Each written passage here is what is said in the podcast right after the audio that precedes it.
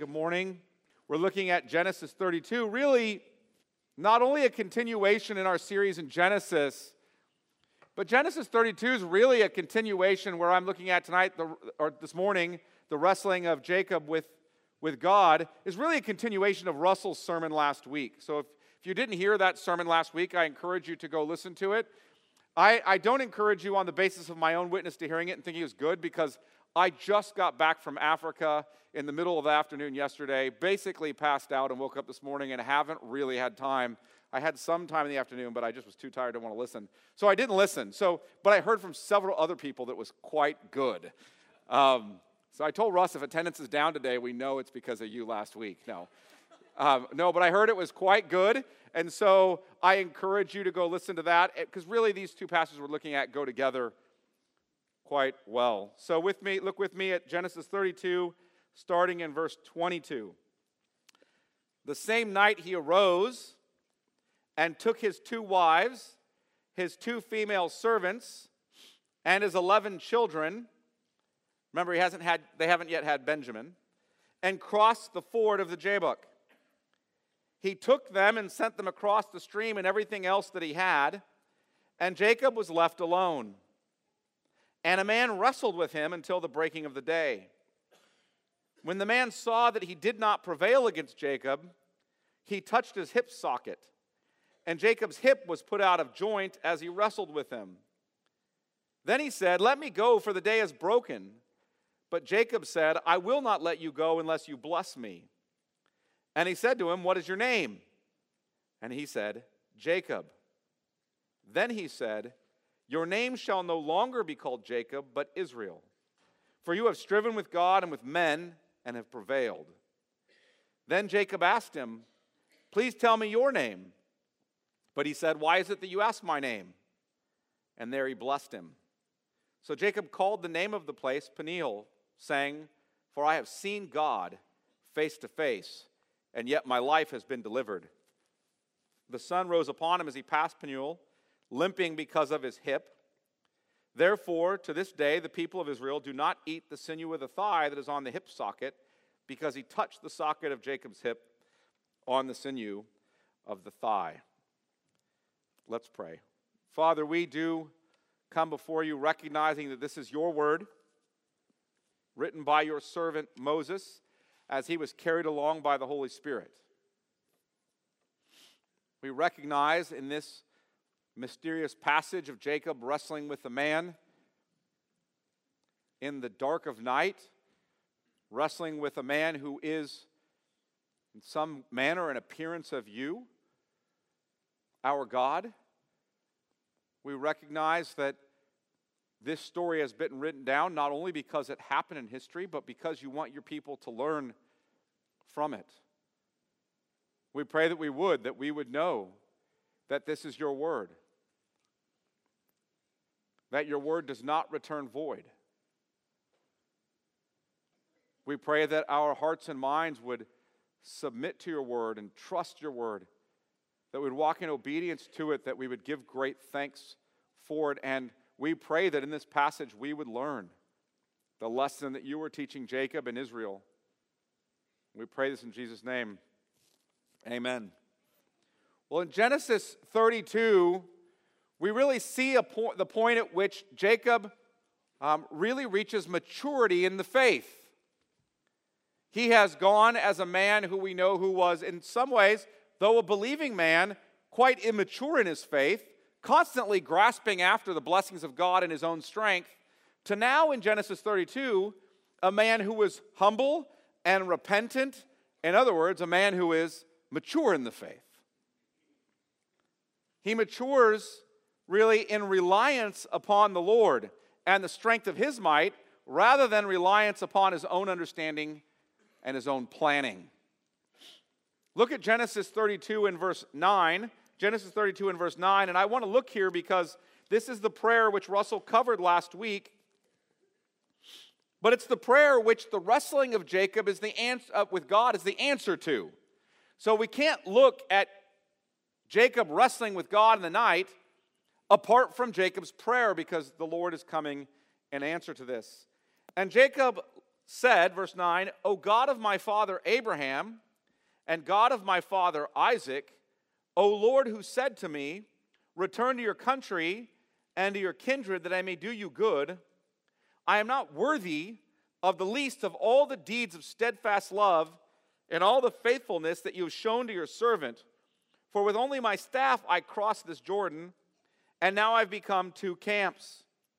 Please deliver me from the hand of my brother, from the hand of Esau, for I fear him, that he may come and attack me, the mothers with the children. But you said, I will surely do you good, and make your offspring as the sand of the sea, which cannot be numbered for multitude. So here is Jacob, if you will, for the first time, really getting it.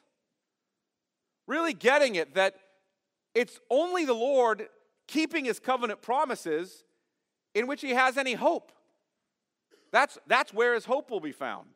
The Lord will be the one who delivers him. He's starting to finally understand that, and he's praying in akin, in akin with that. And so let's continue on as we think about that, that this repentant man is praying dependent upon God's provision. He's trusting that the Lord will deliver him safely into the land, and the Lord will cause him to prevail over Esau. That's what he's doing. Now, I want to be clear though, Jacob does not avoid planning. Uh, if you will, in Genesis 32, um, it's almost a marvelous display of planning and praying. Planning and praying, right? The wise man plans his steps. He plans it, but the Lord directs his steps. It's not that we are to sit back and passively wait for God to tell us what to do. We are to wisely plan. But the wise man does that in utter dependence upon God because he knows that God is the one who is going to deliver everything he needs. And Jacob is planning, and Jacob is praying. He's planning with reliance upon the Lord rather than reliance upon himself. Up till this point, however, this is where I want you to understand the contrast. Up to Genesis 32, all of Jacob's planning was self reliant. It's, it's not that in Genesis 32, Jacob finally realizes, I just got to, you know, sit back and let God do everything and passively wait, like a lazy person, right? Who doesn't think things out at all. It's not what's happening. He's still planning. The change in Jacob, and we have to understand this the change in Jacob is not he ceases to plan. The change in Jacob is he ceases to plan self reliantly. He understands that he's utterly dependent upon the Lord. He turns from trust in himself to dependence on the Lord. So this morning, I want to look at the story that is, if you will, a picture of Jacob's maturity in the faith. And ironically, it's precisely when he's laid low regarding himself that he's exalted by the Lord. Now, this story is a historical ha- story, it, it happened. The author of Genesis is not presenting uh, this to us as just some kind of parable of prayer. I've heard a lot of liberal scholars, well, read technically. I, I didn't listen to them. I read it, but you know, you, you read them so much, you start to feel like you're hearing them. I've read a lot of liberal scholars who basically say this didn't actually happen. It's just a kind of a metaphor for Jacob praying. I want to say, no, they're on to something. They know that this wrestling with God is related to Jacob's praying in dependence upon him. What they're wrong about is that this is not a historical story. In fact, it is a historical story. Yet, it is like a parable of Jacob's maturity in faith. We see this story, um, in this story, the strengthening of Jacob's faith in God and the corresponding repentance. Now, listen to this. We see the strengthening of his faith in God and the corresponding repentance with regard to reliance upon himself. Those two things necessarily come together. When your faith in the Lord grows in strength, so too does your repentance of self reliance grow. You don't grow in the faith. It's not like you become mature in some days. Like, he's so mature in the faith that he just doesn't feel the need to repent anymore. It's not how that works, it's quite the opposite. And so we're going to see that in this picture. We also see this really in this story the answer to Jacob's prayer in Genesis 32. So here's what I want to do I want to just consider the story. That's the first point. We're going to look at the story. Gonna, that's not a helpful point. It, you're right. The first thing we're going to do is we're going to look at the story and think about it. And then the second thing we're going to do is we're going to talk about three lessons that we can learn from it. Three lessons we can learn from it. So let's consider the story of Jacob wrestling with God. Look at Genesis 32 and verse 22. We'll just read 22 through 24. The same night, he arose and took his two wives, his two female servants, and his 11 children, and crossed the ford of the Jabbok. He took them and sent them across the stream and everything else that he had. And Jacob was left alone, and a man wrestled with him until the breaking of the day. Now, this story is historically mysterious. Um, scholars are not quite sure what to do with this man who suddenly appears in the night after Jacob fa- takes his family across the Jabbok River. So, th- so I want you to think about this. He takes his family across the river and all his possessions, and then he comes back across, if you will, in the middle of the night. And I'll get into this next week in Genesis 33, really stepping out in faith, saying, I'm going to put my family in the rear, if you will, and I'm going to go forward to Esau first. So he's starting to do that. Well, in the middle of the night, as he's crossed the river and he's there, and his family's on the other side it's in safety, he's there in the middle of the night, and suddenly this man just appears out of nowhere, and he wrestles with him all night. That's a, it's a historically odd occurrence. That, that isn't the sort of thing that typically happens when you're out for a walk. You've crossed a river, and then suddenly in the middle of the night, here's a man who wrestles with you all night long. But he does. Now, we learn in the passage that, the, that he, this man is an appearance of the angel of the Lord. We really learn that both in Hosea and here, that this is an appearance of God, namely the angel of the Lord. It's a, a theophany. Um, a theophany is an appearance of theos or God. And he's appearing here as a man. As a man. We're told that, but given very little information about it. Look at Genesis 32 and verse 30. So Jacob called the name of the place Peniel, saying, For I have seen God face to face, and yet my life has been delivered. So he knows that he met with God that night. So here's what we know Jacob crosses the river at night, leaving his family behind, and in the dark of night wrestles with the man all night until the break of dawn. And that man is God. And then Hosea will tell us it was an angel. And the angel, he's kind of angel he's referring to there is the angel of the Lord. It's God. Okay, so here we go. Jacob wrestles with a man at night who turns out to be God. That's odd, isn't it? Not as a wrestle him, he, he wins the fight with God. Also, odd. I, I hope you're picking up the tension as far as the mystery of this because um, you might not think that God would appear as a man, wrestle with you all night, and you would win. Right? Now, keep in mind this whole passage as we're reading it. Look at chapter 32 and verse 1, because I want you to notice this whole transition from Jacob for Jacob as he goes to the promised land. Verse 1 Jacob went on his way, and the angels of God met him and then he wrestles with God himself. Do you understand the bracketing, if you will, of this passage? It is not a normal day in the life of a man for the angels of God to meet you, and then later that day for God to appear as a man and wrestle with you all night long. That's a different sort of day. And so we're being told something very important is happening here. This isn't typical. This isn't ordinary. This is an extraordinary event in the life of Jacob. Clearly, the Lord is making it clear to Jacob that he's with him. But the wrestling at night is fascinating as Moses intentionally leaves us. Now, I want you to hear this. Moses is a good writer. So here's what he does he intentionally leaves us as readers in the same mysterious darkness that Jacob faced that night. He wants us to experience this mysterious revelation in a manner similar to how Jacob experienced it. And it's deeply important in the life of Jacob. What's happening in the history of Israel? When I say Israel, I mean the nation. God has given them a land, He's given them offspring, and now Jacob, hear this, now Jacob is about to take the tribes into the land. He's about to go from a foreign land into the land with the offspring. And as he is, he's about to be confronted with an enemy, the seed of the serpent, namely Esau.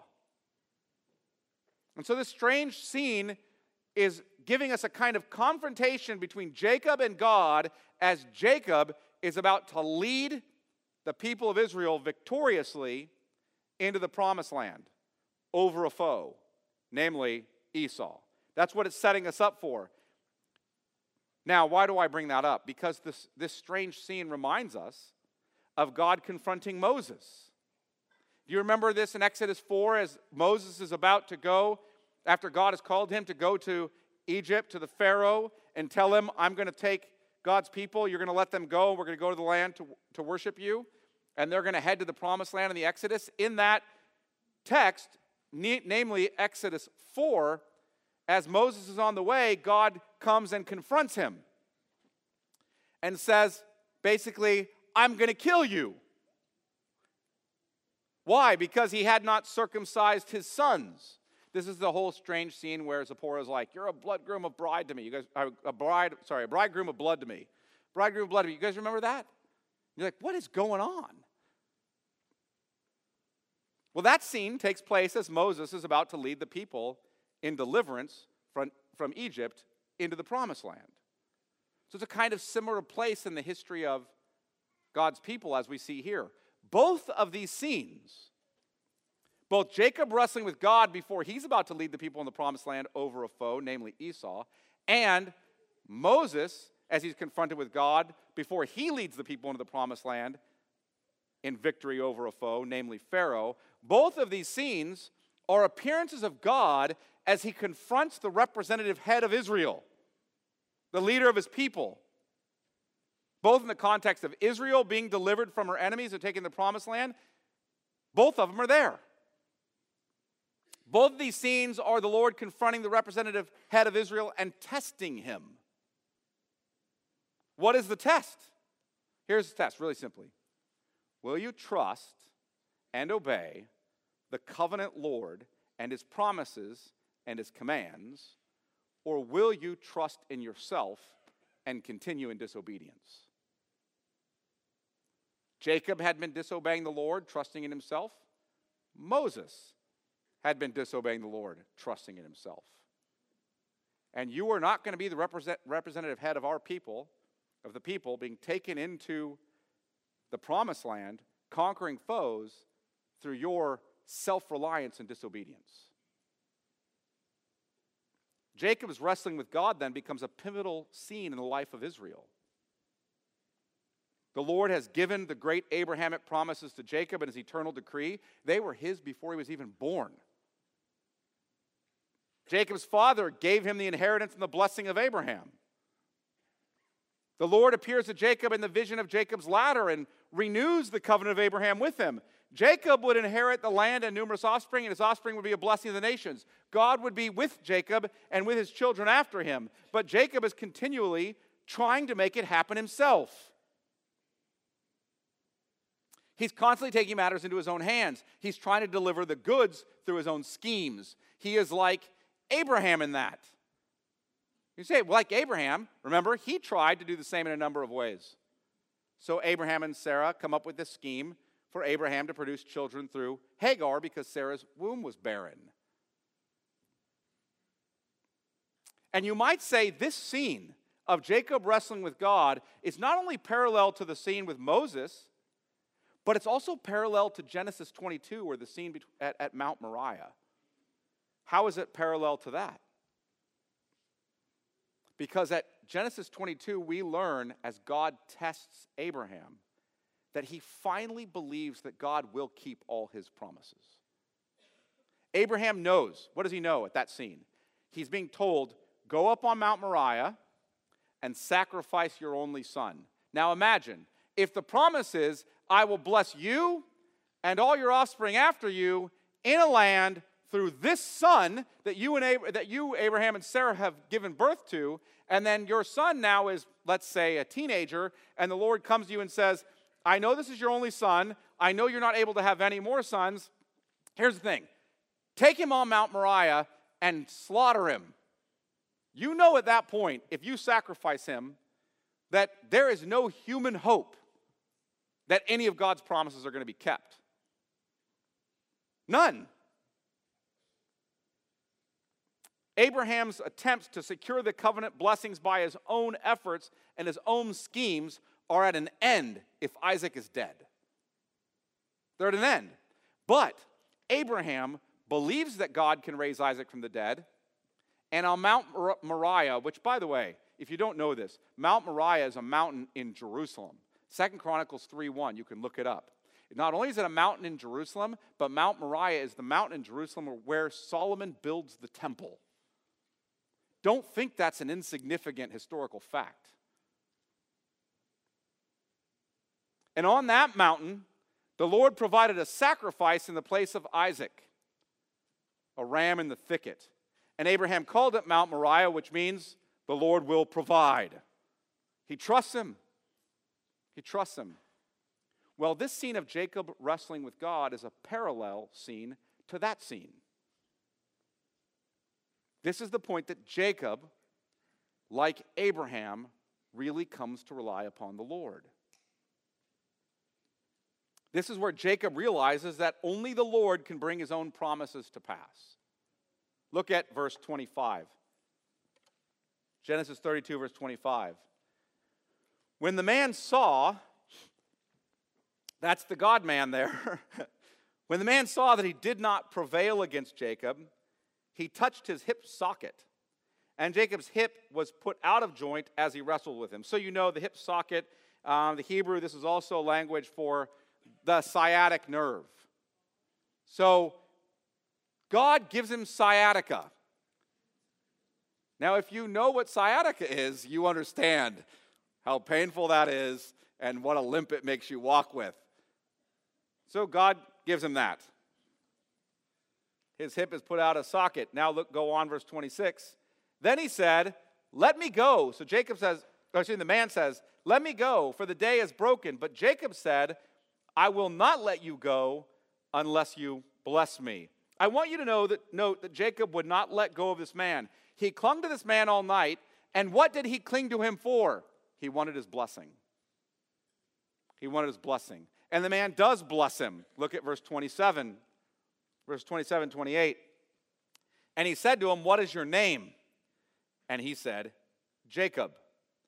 Then he said, Your, sh- your name shall no longer be called Jacob, but Israel, for you have striven with God and with men and have prevailed. Now, this is fascinating.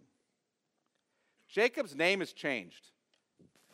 You know who else's name was changed? Abram's. Changed to Abraham, which means the father of many nations.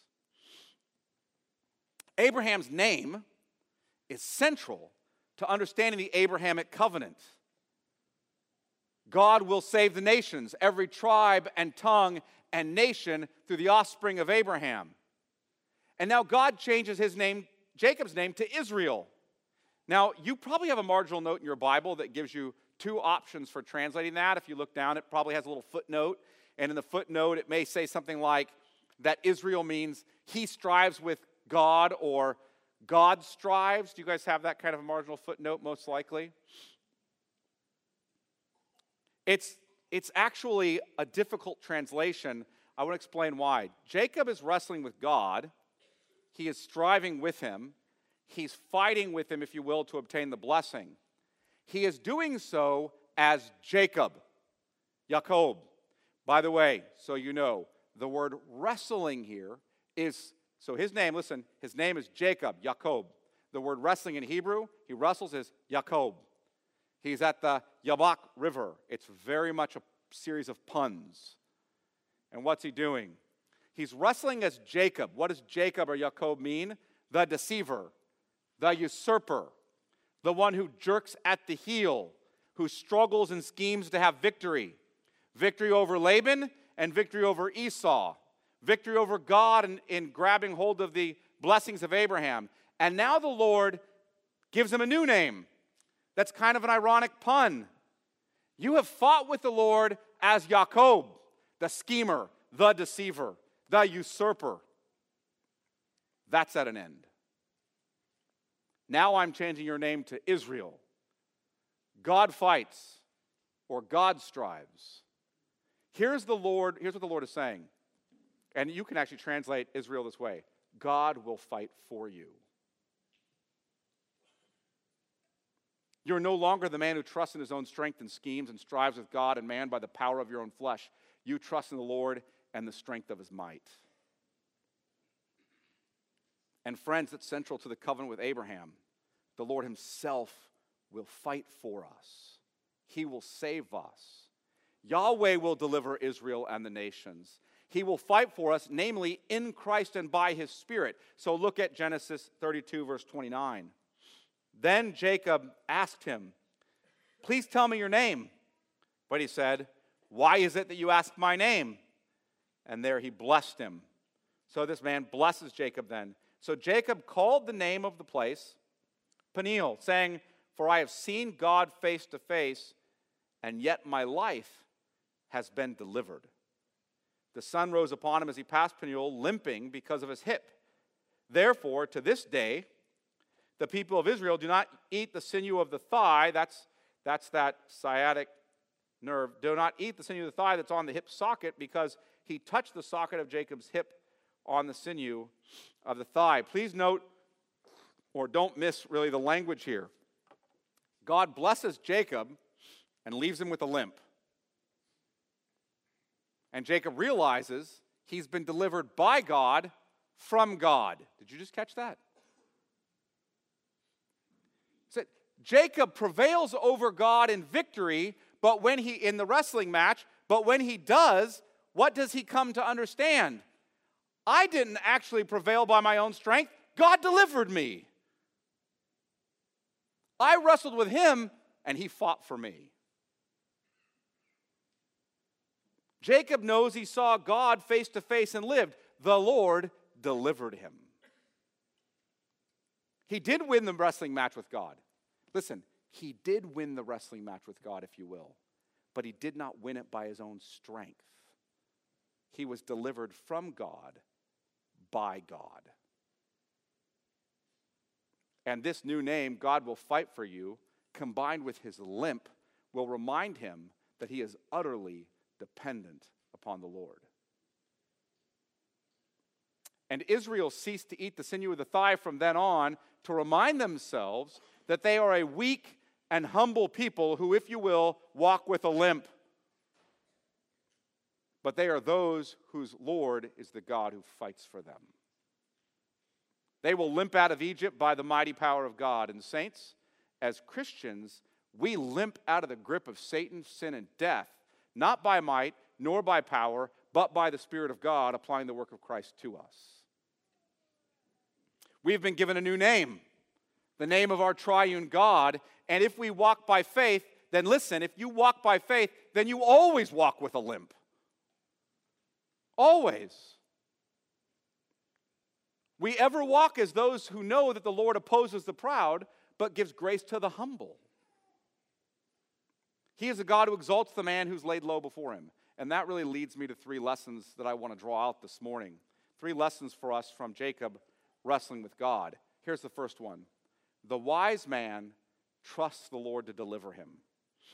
That, so I, maybe I should say it this way The wise man trusts that the Lord will cause him to prevail over the Lord. Say, what? The wise man understands that the Lord will cause him to prevail over the Lord. Now, what do I mean by that? I mean, God gives grace to the humble.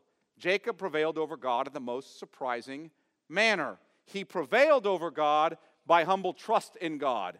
It was when Jacob stopped trying to gain blessing by his own strength and trusted God that he prevailed. Look at Hosea 12:3. This is how we know this. Look at Hosea 12:3. Like I told you, Hosea's just after Daniel. right at the beginning of these series of minor prophets. Hosea 12:3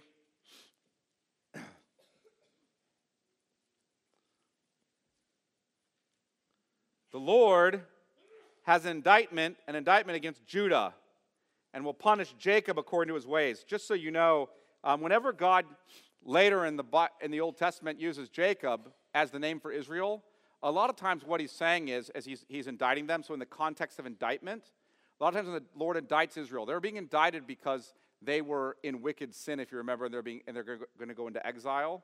And so, because of their sin, so when he indicts them, oftentimes he doesn't call them Israel, he calls them Jacob, stressing what? Their self reliance and lack of repentance. That's what he's doing. He will pay him according to his deeds. Look at verse 3.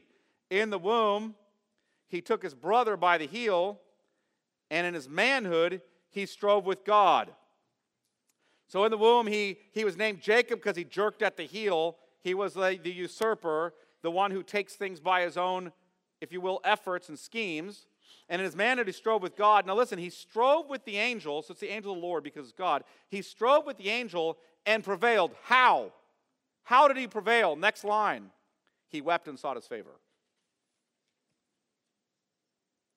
How does the second line of Hosea 12:4 tell us God prevailed over the angel of the Lord in his wrestling?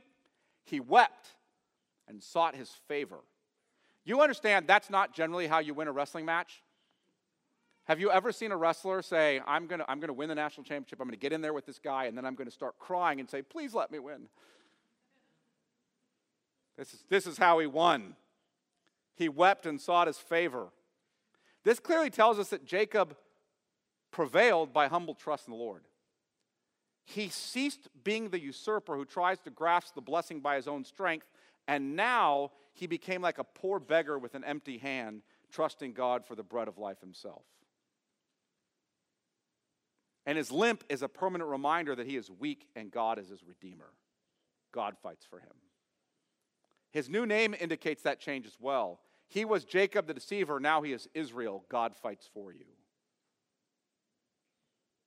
The Lord delivered him from the Lord. Have you thought about that? The Lord delivered him from the Lord. If you're in sin, then you've been trying to grasp what the Lord has given you by your own efforts. That's what sin is. I want bless, God's blessings and I don't want Him. I don't want to get Him His way, nor do I want to get Him from Him. I will take them myself my way. You want God's blessings, but you don't want Him, nor do you want to trust Him to give them. So you sin. You rebel against His law and do what you will. And thus you rebel. You attempt to take them for yourself. This rebellion, this separation from God, from God brings upon you the just judgment of the Lord. He, listen, He is the enemy you must fear. Say, I fear death. I fear sin. I fear Satan. But above all, you fear the Lord.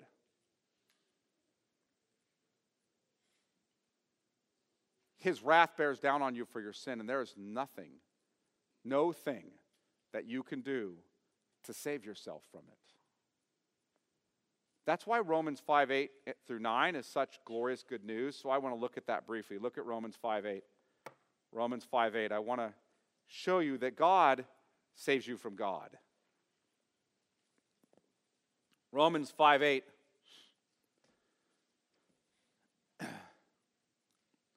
But God shows his love for us. Notice this God demonstrates or shows to make a display of something. God is love, and God is now going to put his love on display. So God demonstrates or shows his love for us, and that while we were still sinners, Christ died for us. See, God shows his love for us and putting his son in our place to take wrath for us. Now, now notice verse 9, since therefore we have now been justified by his blood, Christ's blood, more much more shall we be saved by him from the wrath of God. Did, did you guys just follow that logic? Who do you need to be saved from, sinner? God. His wrath. Who saves you from God? God. In the person of his Son. Why? Because he loves you. See, the Father sent his Son to deliver us. The Father sent his Son to fight for us. We don't trust in ourselves for our deliverance from the Lord. We trust in the Lord, in the Lord who delivers us from himself. God saves us from God. And you need to understand this only God can save you from God. Only God, now hear this, only God would save you from the just wrath that comes from himself. We will scarcely give our lives for a good man, let alone an enemy. That's what Paul has just said in Romans 5, by the way. Only God is the God who is the God of all grace. Only Him. So the question is do you know Him? So you cannot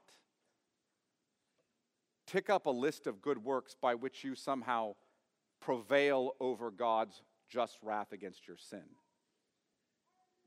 You can't. You can't save yourself from God. Only God can save you from God. And He did so in the person of the God man, our Lord and Savior, Jesus Christ. Do you trust in Him? Are you trusting in Him to save you? You need to look to Christ and receive His grace. If not, you remain in your sin.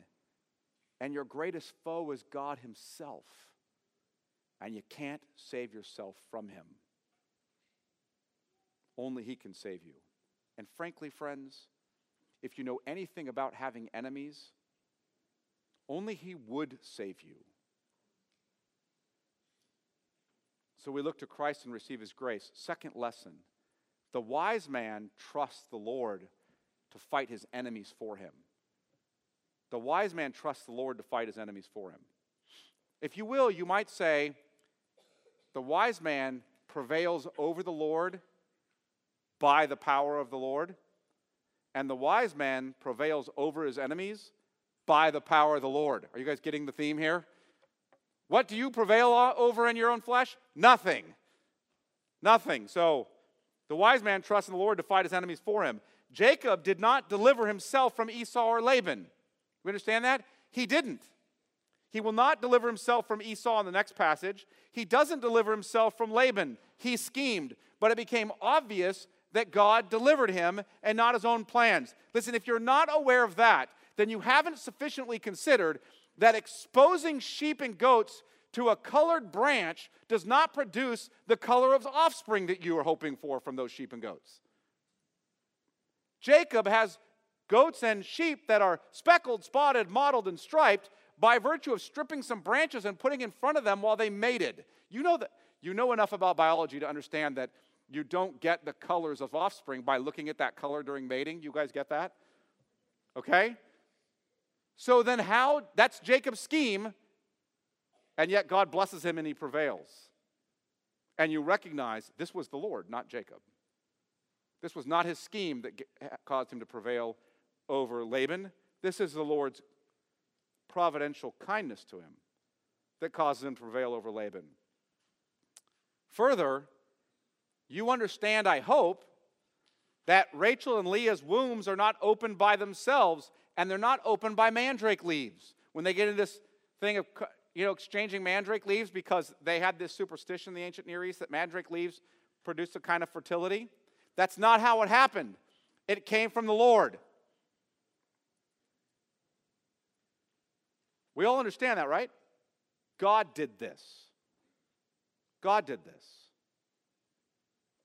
Moses is not the true deliverer of Israel from Egypt either. God did that too. In a way, you might say Moses is a deliverer, but Moses is only a deliverer in as much as God worked through him. If you remember from the very beginning, God calls him, and Moses is like, Oh, I don't speak well. I can't go talk to Pharaoh. why would he listen to me? I'm not good standing in front of the most powerful man on earth and telling him what to do. It's just not my strength. Right? And the Lord's like, I made your mouth. I'll be with your mouth. You'll be fine. Go do it. But why me? No, I'm with you. I'm with you. Okay, so then Moses goes and God delivers them. Now, now look at Exodus 14. Exodus 14. I want you to see this language. Exodus 14. It's the second book of the Bible, so it should be easy to find. Exodus 14. And look at verse 13.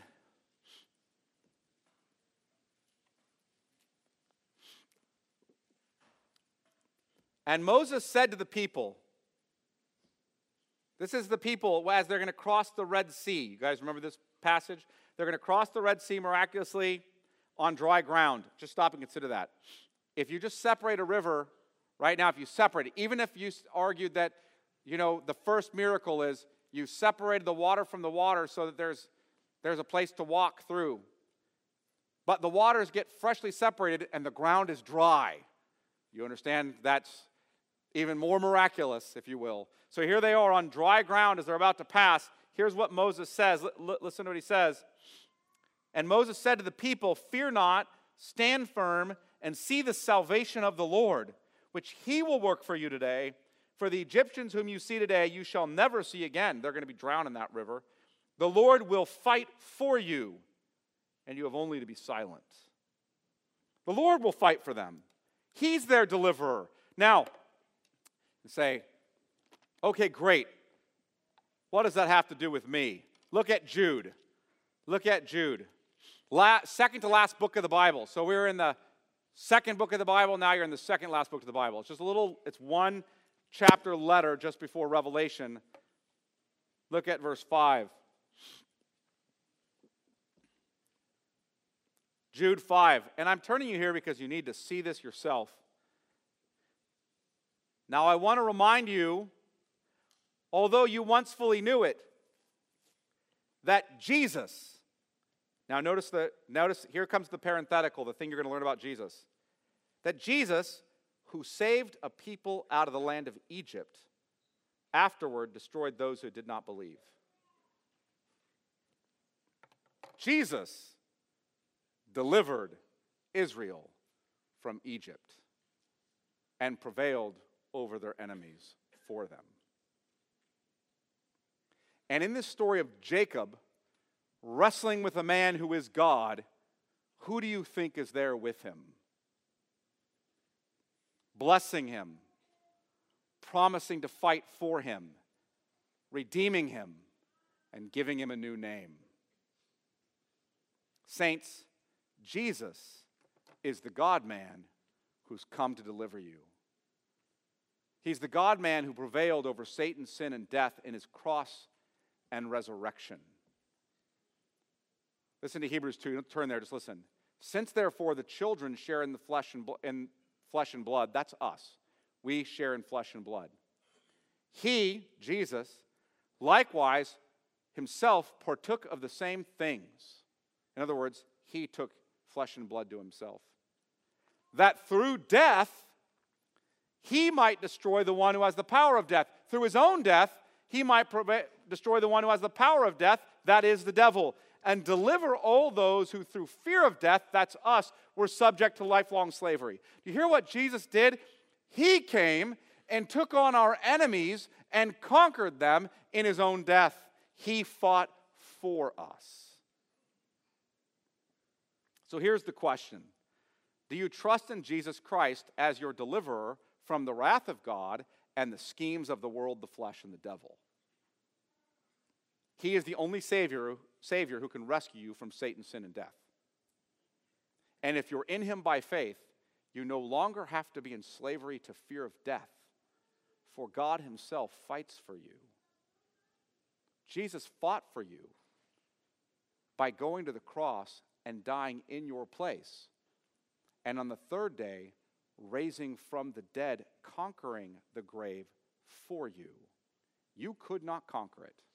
It's not an enemy that you could defeat. You can scheme. Listen, you're all going to face death. Do you understand that? It's coming. It's coming for every one of us. You cannot prevail over it. But Christ did. And because he did, in him you will. God himself fights for you. Third lesson the wise man trusts the Lord in his present sufferings.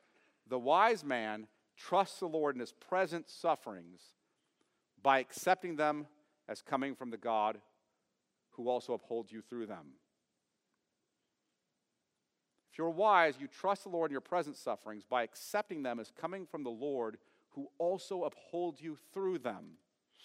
The Lord disciplines those whom he loves, doesn't he? Hebrews 12, uh, 5 and following makes this clear. Suffering may be painful for the present time, but it yields the peaceful fruit of righteousness for those who are trained by it. We all say, face a number of trials, a number of kinds of suffering. Sometimes that suffering is brought on us, brought upon us um, as, a, as a kind of test of faith, and sometimes that suffering is brought upon us as a rod of discipline. I don't always know why the Lord brings the suffering or the trial. I, have, I don't always know. I know it's for one of two reasons if you're a believer. It's either a test of your faith, which we see happen in the Bible numerous times with believers, or it's a rod of discipline. Either way, it's given to you to strengthen your faith, not to weaken it. It's given to you to weaken your reliance upon yourself because you face it and recognize there is no way I can do this on my own. I need Him. I need Him. And frankly, friends, you don't always need to try to figure out if it's a rod of discipline or a test of faith. What difference does it make? Here's the bottom line trust in the Lord and not yourself. That, that's what's happening. The Lord is intentionally making you weak so he can make you strong in faith. Calvin, John Calvin spoke to this quite well. He, Calvin actually spoke to how this wrestling in this passage is a picture of how all God's servants wrestle with him in this world. Calvin actually says that he's testing and trying, trying us so we can strengthen our faith. And when the Lord tries us, Calvin says he's, he's descended into the arena of this world to wrestle with us to test our faith and correct us of our sin and pride. In all our trials, if you will, we are wrestling with God in some way. You all feel it when you are, as you're up in the night and you are wearied by the wrestling with God over what is happening and how you'll be delivered. And Calvin says we must re- rely upon the Lord to fight for us if we're to win. Now, now here's, here's what he says about it. The question now arises it's kind of a long quote, but I'm going to read it to you. The question now arises who is able to stand against an antagonist at whose breath alone all flesh perishes and vanishes away? At whose look the mountains melt, at whose word or call the whole world is shaken to pieces. How can you stand against the one who told the sea, thus far and no further? Who hung the stars? How do you stand in wrestling against him? That's what Calvin's asking. How is that possible? To attempt any kind of contest with him would be reckless contempt. But it is easy to untie this knot, for we do not fight against him except by his own power and with his own weapons.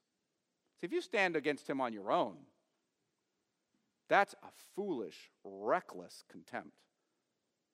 The only way you can do it is with his power and with his weapons. For God, Calvin goes on, for God, having challenged us to this contest, at the same time furnishes us with the means to resist. So that he, he both fights against us and for us. In short, he arranges the conflict in such a way that while he attacks us with one hand, he defends us with the other. He supplies us with more strength to resist than he uses to attack us. We may rightly say that he fights against us with his left hand and he fights for us with his right hand. For while he opposes us in a gentle way, he gives us invincible strength so we can overcome. So herein lies the question Are you ready to lay down your scheming, your, own tr- your trust in your own strength and might, and to trust in Christ to fight for you and in you by the power of His Holy Spirit? Are you ready to do that? Saints, that's what we're called to do. It's called to do. That's what the wrestling with Jacob teaches us. Psalm 63, I want to end with this as we begin our prayer. and maybe here's your homework. Why don't you meditate on Psalm 63 all week? There's homework for you. I want personal application. Believe in Jesus and meditate on Psalm 63. There's your application. A psalm of David when he was in the wilderness of Judah. O God, you are my God. Earnestly I seek you. My soul thirsts for you. My flesh faints for you, as in a dry and weary land where there is no water. So I have looked upon you in the sanctuary. That's the place where he dwells, beholding your power and glory. Because your steadfast love is better than life, my lips will praise you. So I, so I will bless you as long as I live. In your name I will lift up my hands. My soul will be satisfied as with fat and rich food. My mouth will praise you with joyful lips when I remember you upon my bed and meditate on you in the watches of the night. For you have been my help, and in the shadow of your wings I will sing for joy. My soul clings to you, your right hand upholds me. But those who seek to destroy my life shall go down into the depths of the earth. They shall be given over to the power of the sword. They shall be a portion for jackals. But the king shall rejoice in God.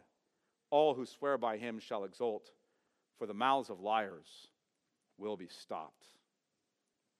Father, we do come before you recognizing that it is only as you fight for us that we are delivered from your wrath and from our enemies.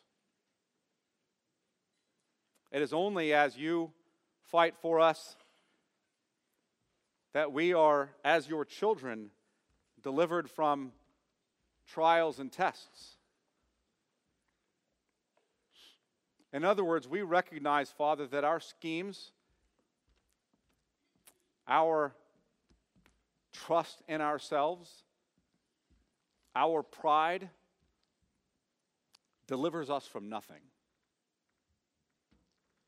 It is you who are our deliverer in the person of your Son, God, and by the work of your Spirit.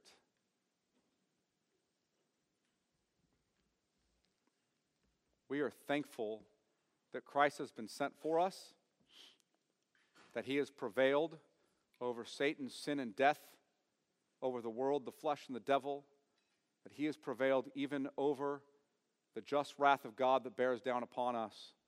And he's done this for us in our place. And that he is at your right hand, ever interceding for us.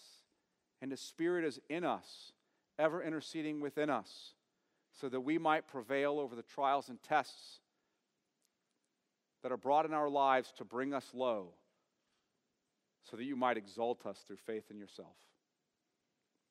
We pray this in Jesus' name. Amen.